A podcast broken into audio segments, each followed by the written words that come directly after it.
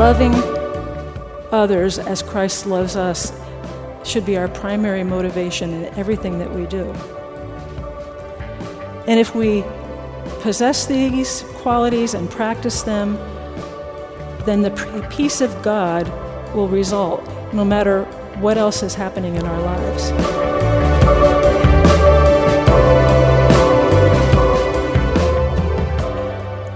As I begin this morning, I just want to say how excited I am about the future of our church.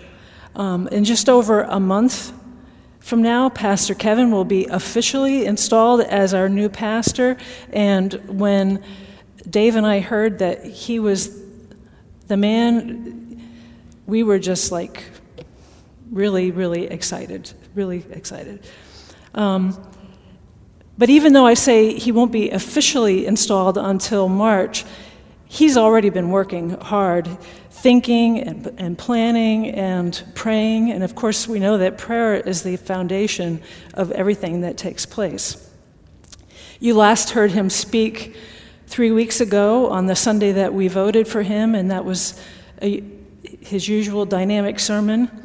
But in the last two weeks, you've been privileged to hear from two other great uh, preachers first Pastor Chris, and then last week, Pastor JJ.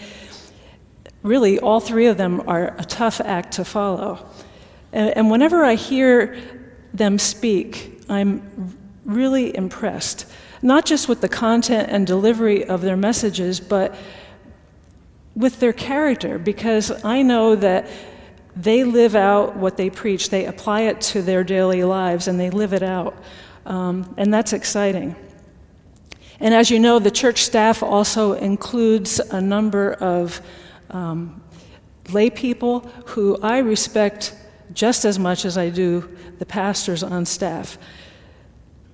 Dave and I feel really privileged to be a part of the staff here at this church and, and the congregation.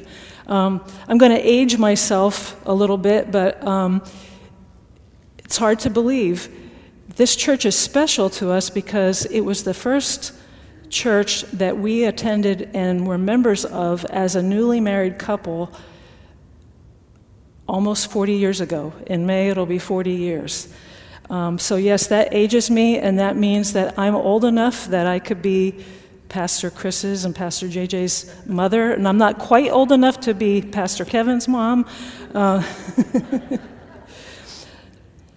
but this church is, is very special to us. We often call the congregation uh, or the local body of believers, we refer to it as a church family. And really, that is a, a perfect description in my mind. Coming to church each week has always been a very important part of my life, and I know it is for you, or you wouldn't be here uh, today. Um, you wouldn't be listening if church wasn't a part of your life.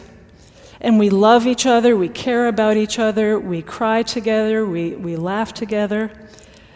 Um, and yes, sometimes we have misunderstandings, and let's be honest, sometimes we get on each other's nerves, just like in our nuclear families. And there's no shame in that, um, because that's a normal part of life.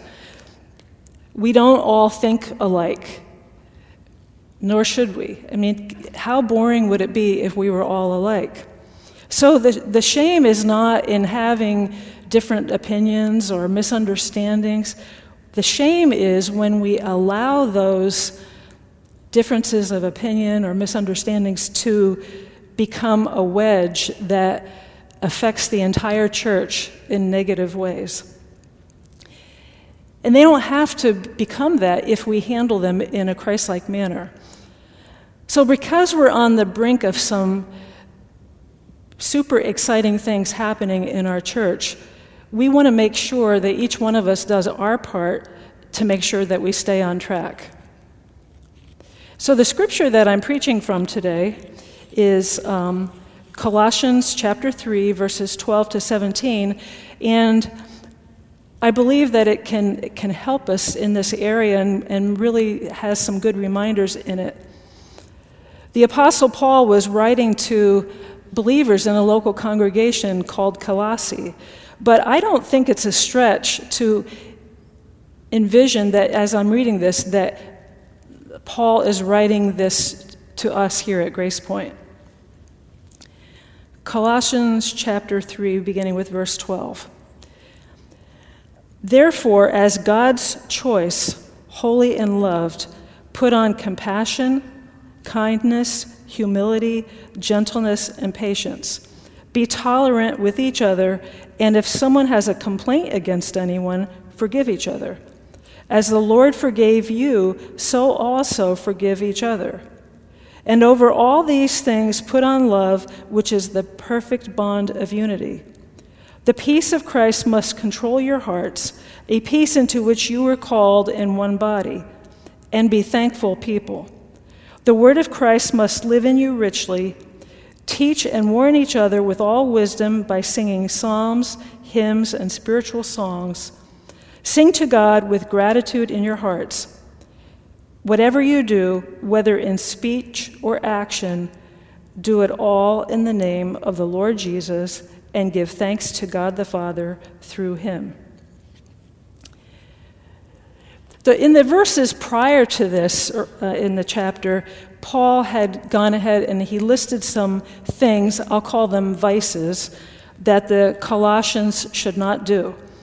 He wrote, Put to death sexual immorality, moral corruption, lust, evil desire, and greed. And he said, Set aside anger, rage, malice, slander, and obscene language. Now, obviously, though that is not an exhausted list of the things that we should not do. Um, those are just a few of those things. And then in the verses that I just read, Paul went on to describe in positive terms what it meant to take on the character of Christ. I always prefer, as a preacher, to preach about the positive things that we should do rather than all the things that, that we shouldn't do. But we can see from it that it's not enough to put to death or set aside sinful habits. Yes, it begins with that. But we also need to put on the good things. To not do so would be like taking off one's dirty, sweaty clothing, taking a shower, but neglecting to put clean ones on. Yeah, a few laughs of that, yeah. In verse 12, Paul began by referring to the Colossians as God's choice. I just want to point out that the use of the word choice does not mean that some are chosen and some are not chosen. Uh, some people interpret it that way. But each and every one of us is chosen to be a part of God's family. It's just not that everyone chooses to accept that invitation. So the fact that God desires for all of us to be a part of his family makes all of us extremely special. And I don't want to gloss over the importance of that because I've known far too many people who believe that they're the one exception to that rule people have said to me, you know, God can't love me because of all the things that I've done. Um, and if you knew what they were, you'd agree with, with me. Or they have such a low opinion of themselves that they can't imagine that anyone would love them. Or perhaps they came from an abusive family where they were, were not shown any love. And so they can't imagine that anyone including God, would love them. But I can't emphasize enough that God loves each and every one of you thoroughly and completely, and that's why He wants to have a relationship with you. Pastor Chris mentioned this verse, I believe, in his sermons uh, two weeks ago Romans 5 8. God shows his love for us because while we were still sinners, Christ died for us. We don't have to clean ourselves up first for God to love us. So, the highest privilege that any one of us can have is to be a part of His family. And if you happen to be here this morning and you're not a part of God's family, you can accept that invitation today. If you're here or if you're online, any of the pastors, any of the staff, or any of the lay people would be happy to speak to you and pray with you. But when we're members of God's family, then we need to and should desire to live up to the family name. Because when we claim to be a follower of Jesus Christ, but we don't do things that are a part of his character, or we do things that are in opposition to his character, then we bring discredit to the family name. So, on one hand, we know that we can't earn our salvation, it's a free gift. But on the other hand, we know we need to work out our salvation. And those two things can appear to be in conflict. But James, in his book, addressed this when he wrote in, in chapter 2, verse 14 What good is it if people say they have faith but do nothing to show it? And then in verse 17, he wrote, Faith is dead when it doesn't result in faithful activity. And then in verse 26, as the lifeless body is dead, so faith without actions is dead. I'd encourage you to read all of James chapter 2 at some point soon.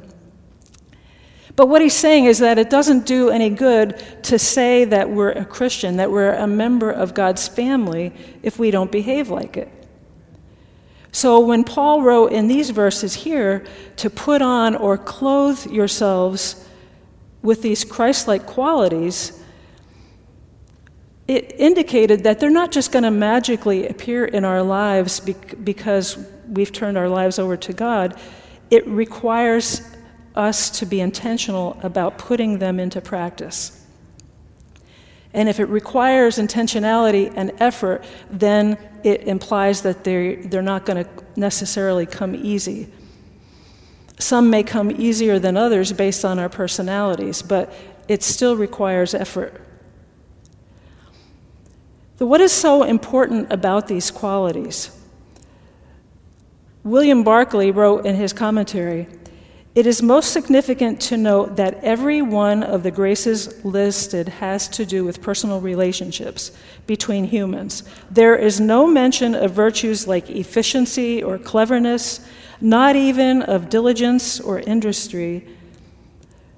But the great basic Christian virtues are those which govern human relationships.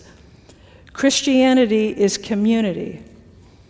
It has on its divine side the amazing gift of peace with God, and on its human side, the triumphant solution of the problem of living together. I like that. The problem of living together. And that's true in our own families and, and in a church family. To be alive means to be in relationship with others. And these relationships are such an important part of our lives that no matter what other situations we face, we can, better, we can have a better life overall if we get along well with others. And we will get along better with others if we put these things into practice. One of the things, the first things that Paul mentioned was compassion or mercy. In 2 Corinthians chapter 2 verse 3, Paul described God as the father of compassion. And we know that when Jesus was on earth, everything he did was out of his compassion for people in need. So if we're to be like Jesus, we need to deal with one another with compassion and mercy. And that is much more than just feeling sorry for someone who may be going through a difficult time. Our compassion should motivate us to go out of our way to help alleviate the suffering of, of others. And our compassion may even help us to be more understanding of others who don't behave in the way that we would like them to behave because we really don't know people's backgrounds, what, what may cause them to behave the way they behave sometimes. And then there's kindness. Kindness has been described as gracious sensitivity toward others triggered by genuine care. People can tell whether we um, are just going through the motions of doing good deeds or whether we truly care. In Ephesians chapter 4, verse 32, Paul gave the instruction to be kind to one another. 1 Corinthians 13 describes kindness as being one of the characteristics of love. And love, uh, kindness is also a fruit of the Spirit that's listed in Galatians chapter 5. So we can see how important kindness is. I grew up under the care of the kindest human being that I've ever known and likely ever will know. That's my mom. And if you know her, knew her, you would agree with that. So when I see people treating or speaking unkindly to others, I can't tell you what it does to me. It just, it really upsets me. Everyone deserves to be treated with kindness. Now, I can, I can tell you honestly that even though I grew up in a kind household, I've had some pretty unkind things said to me over the years. Um, and honestly, it's usually, it has been primarily in the church.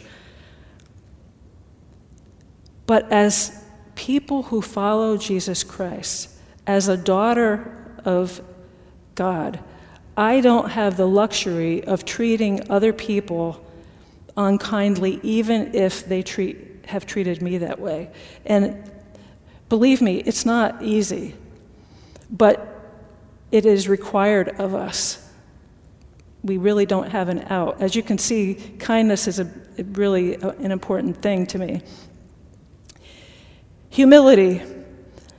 Philippians chapter 2, verse 3 instructs us to regard others as better than ourselves.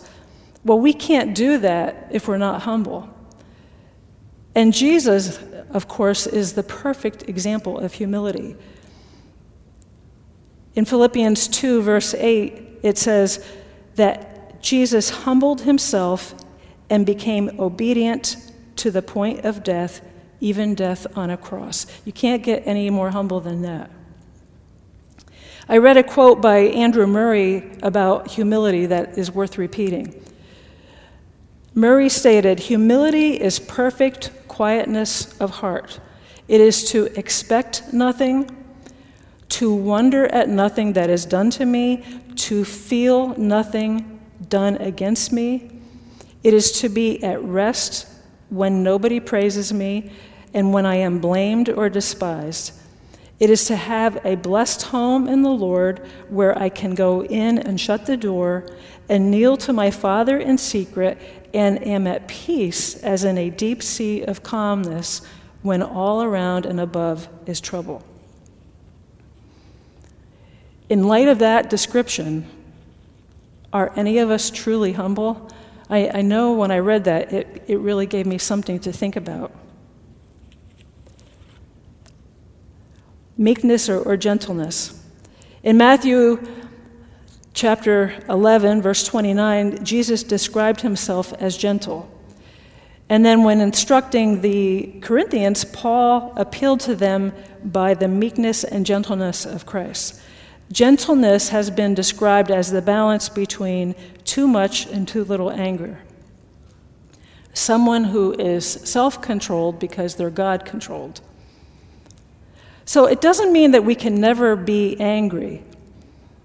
We know that Jesus got angry, but we need to have our anger directed at the right things.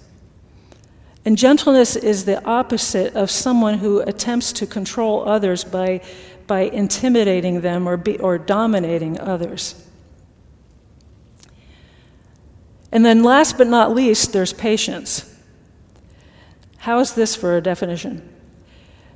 the ability not to become frustrated and enraged, but to make allowances for others' shortcomings and to tolerate their exasperating behavior.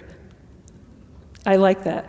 Patience is probably something that many of us have difficulty exercising. I know that I do. Um, but I really like that definition because it's honest. Uh, it doesn't deny the fact that people will often do things that we find annoying and that can irritate us. But let's be honest that even though I hope not intentionally, our behavior often, maybe hopefully not often, but sometimes will irritate or exasperate others. But again, other people's behavior doesn't have to become an excuse for our equally poor behavior. Patience reveals the length that we will go to to live faithfully within the give and take of life in our own families or in our church family. So, as we practice all of these virtues, we begin to take on the character of Christ. And a natural outflow of that is that we will forgive one another when necessary, as verse 13 instructs us to do.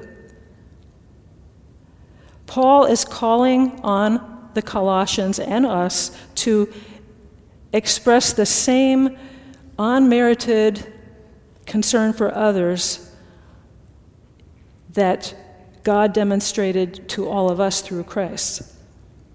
Forgiving others is often hard because they don't always deserve it. But let's be honest, none of us deserve it. We've all received more forgiveness than we could ever pay back, than we all deserve. If you want to hear an excellent sermon on forgiveness, you can go back to, I think it was sometime in August that Pastor Kevin preached a, an outstanding sermon on forgiveness. Um, but forgiveness is hard, especially when the people that we're forgiving may not really be sorry for what they've done.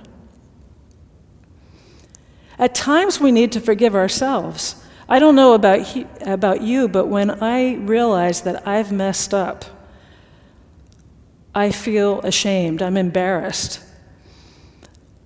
And it can be difficult to forgive ourselves, but we need to extend the same level of forgiveness to ourselves as we do to others. And then, of course, we can ask God to help us not to do that same thing in the future. So, all of these qualities that we've talked about are all very intricately tied together. It isn't really possible to separate one from another, to say, oh, I'm kind, but I'm not compassionate. It doesn't work that way even though they're, they're brief descriptions, I think we can all see that we would get along much better if we put these into practice in our lives. But it's also important to realize that they will not be perfected on this side of heaven. That doesn't mean that we shouldn't keep trying and keep working at them. Because when we do, we will see improvement. And of course, the underlying quality of all of these is love.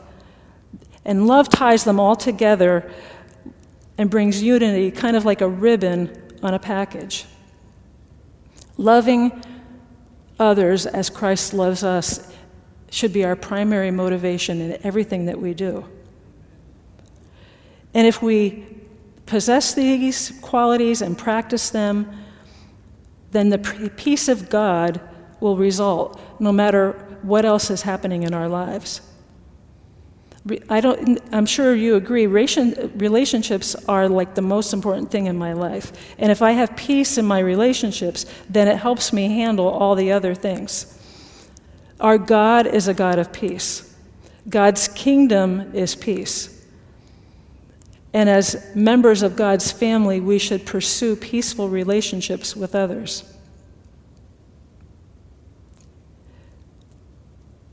Paul reminded us that the Word of God needs to be such a part of our lives that whether we're actively teaching or in those times that we need to talk some uh, we have a little misunderstanding with someone and we need to talk to them about it that the words that come out of our mouths our attitudes all should be because of god in our lives and then all of our behavior can be viewed as the response of our gratitude to the grace of God in our lives. And that becomes an act of worship. Sometimes we think of, of worship as only being what we, we do here on a Sunday morning, but our lives can be an act of worship. Well, as we know from this past year, we have no idea what lies ahead of us as individuals, as families, as a church family, as a nation. We, we just have no idea. But no matter what happens, we can resolve to be intentional about living up to our calling as members of God's family. And we can choose to put on compassion, kindness, humility, gentleness, patience, and forgiveness. Verse 17 sums it all up. Whatever you do, in word or deed, do everything in the name of the Lord Jesus, giving thanks to God the Father through him. As God's children, as God's family, may love be the, the guiding force of all of our words and actions, individually and corporately, as a church family.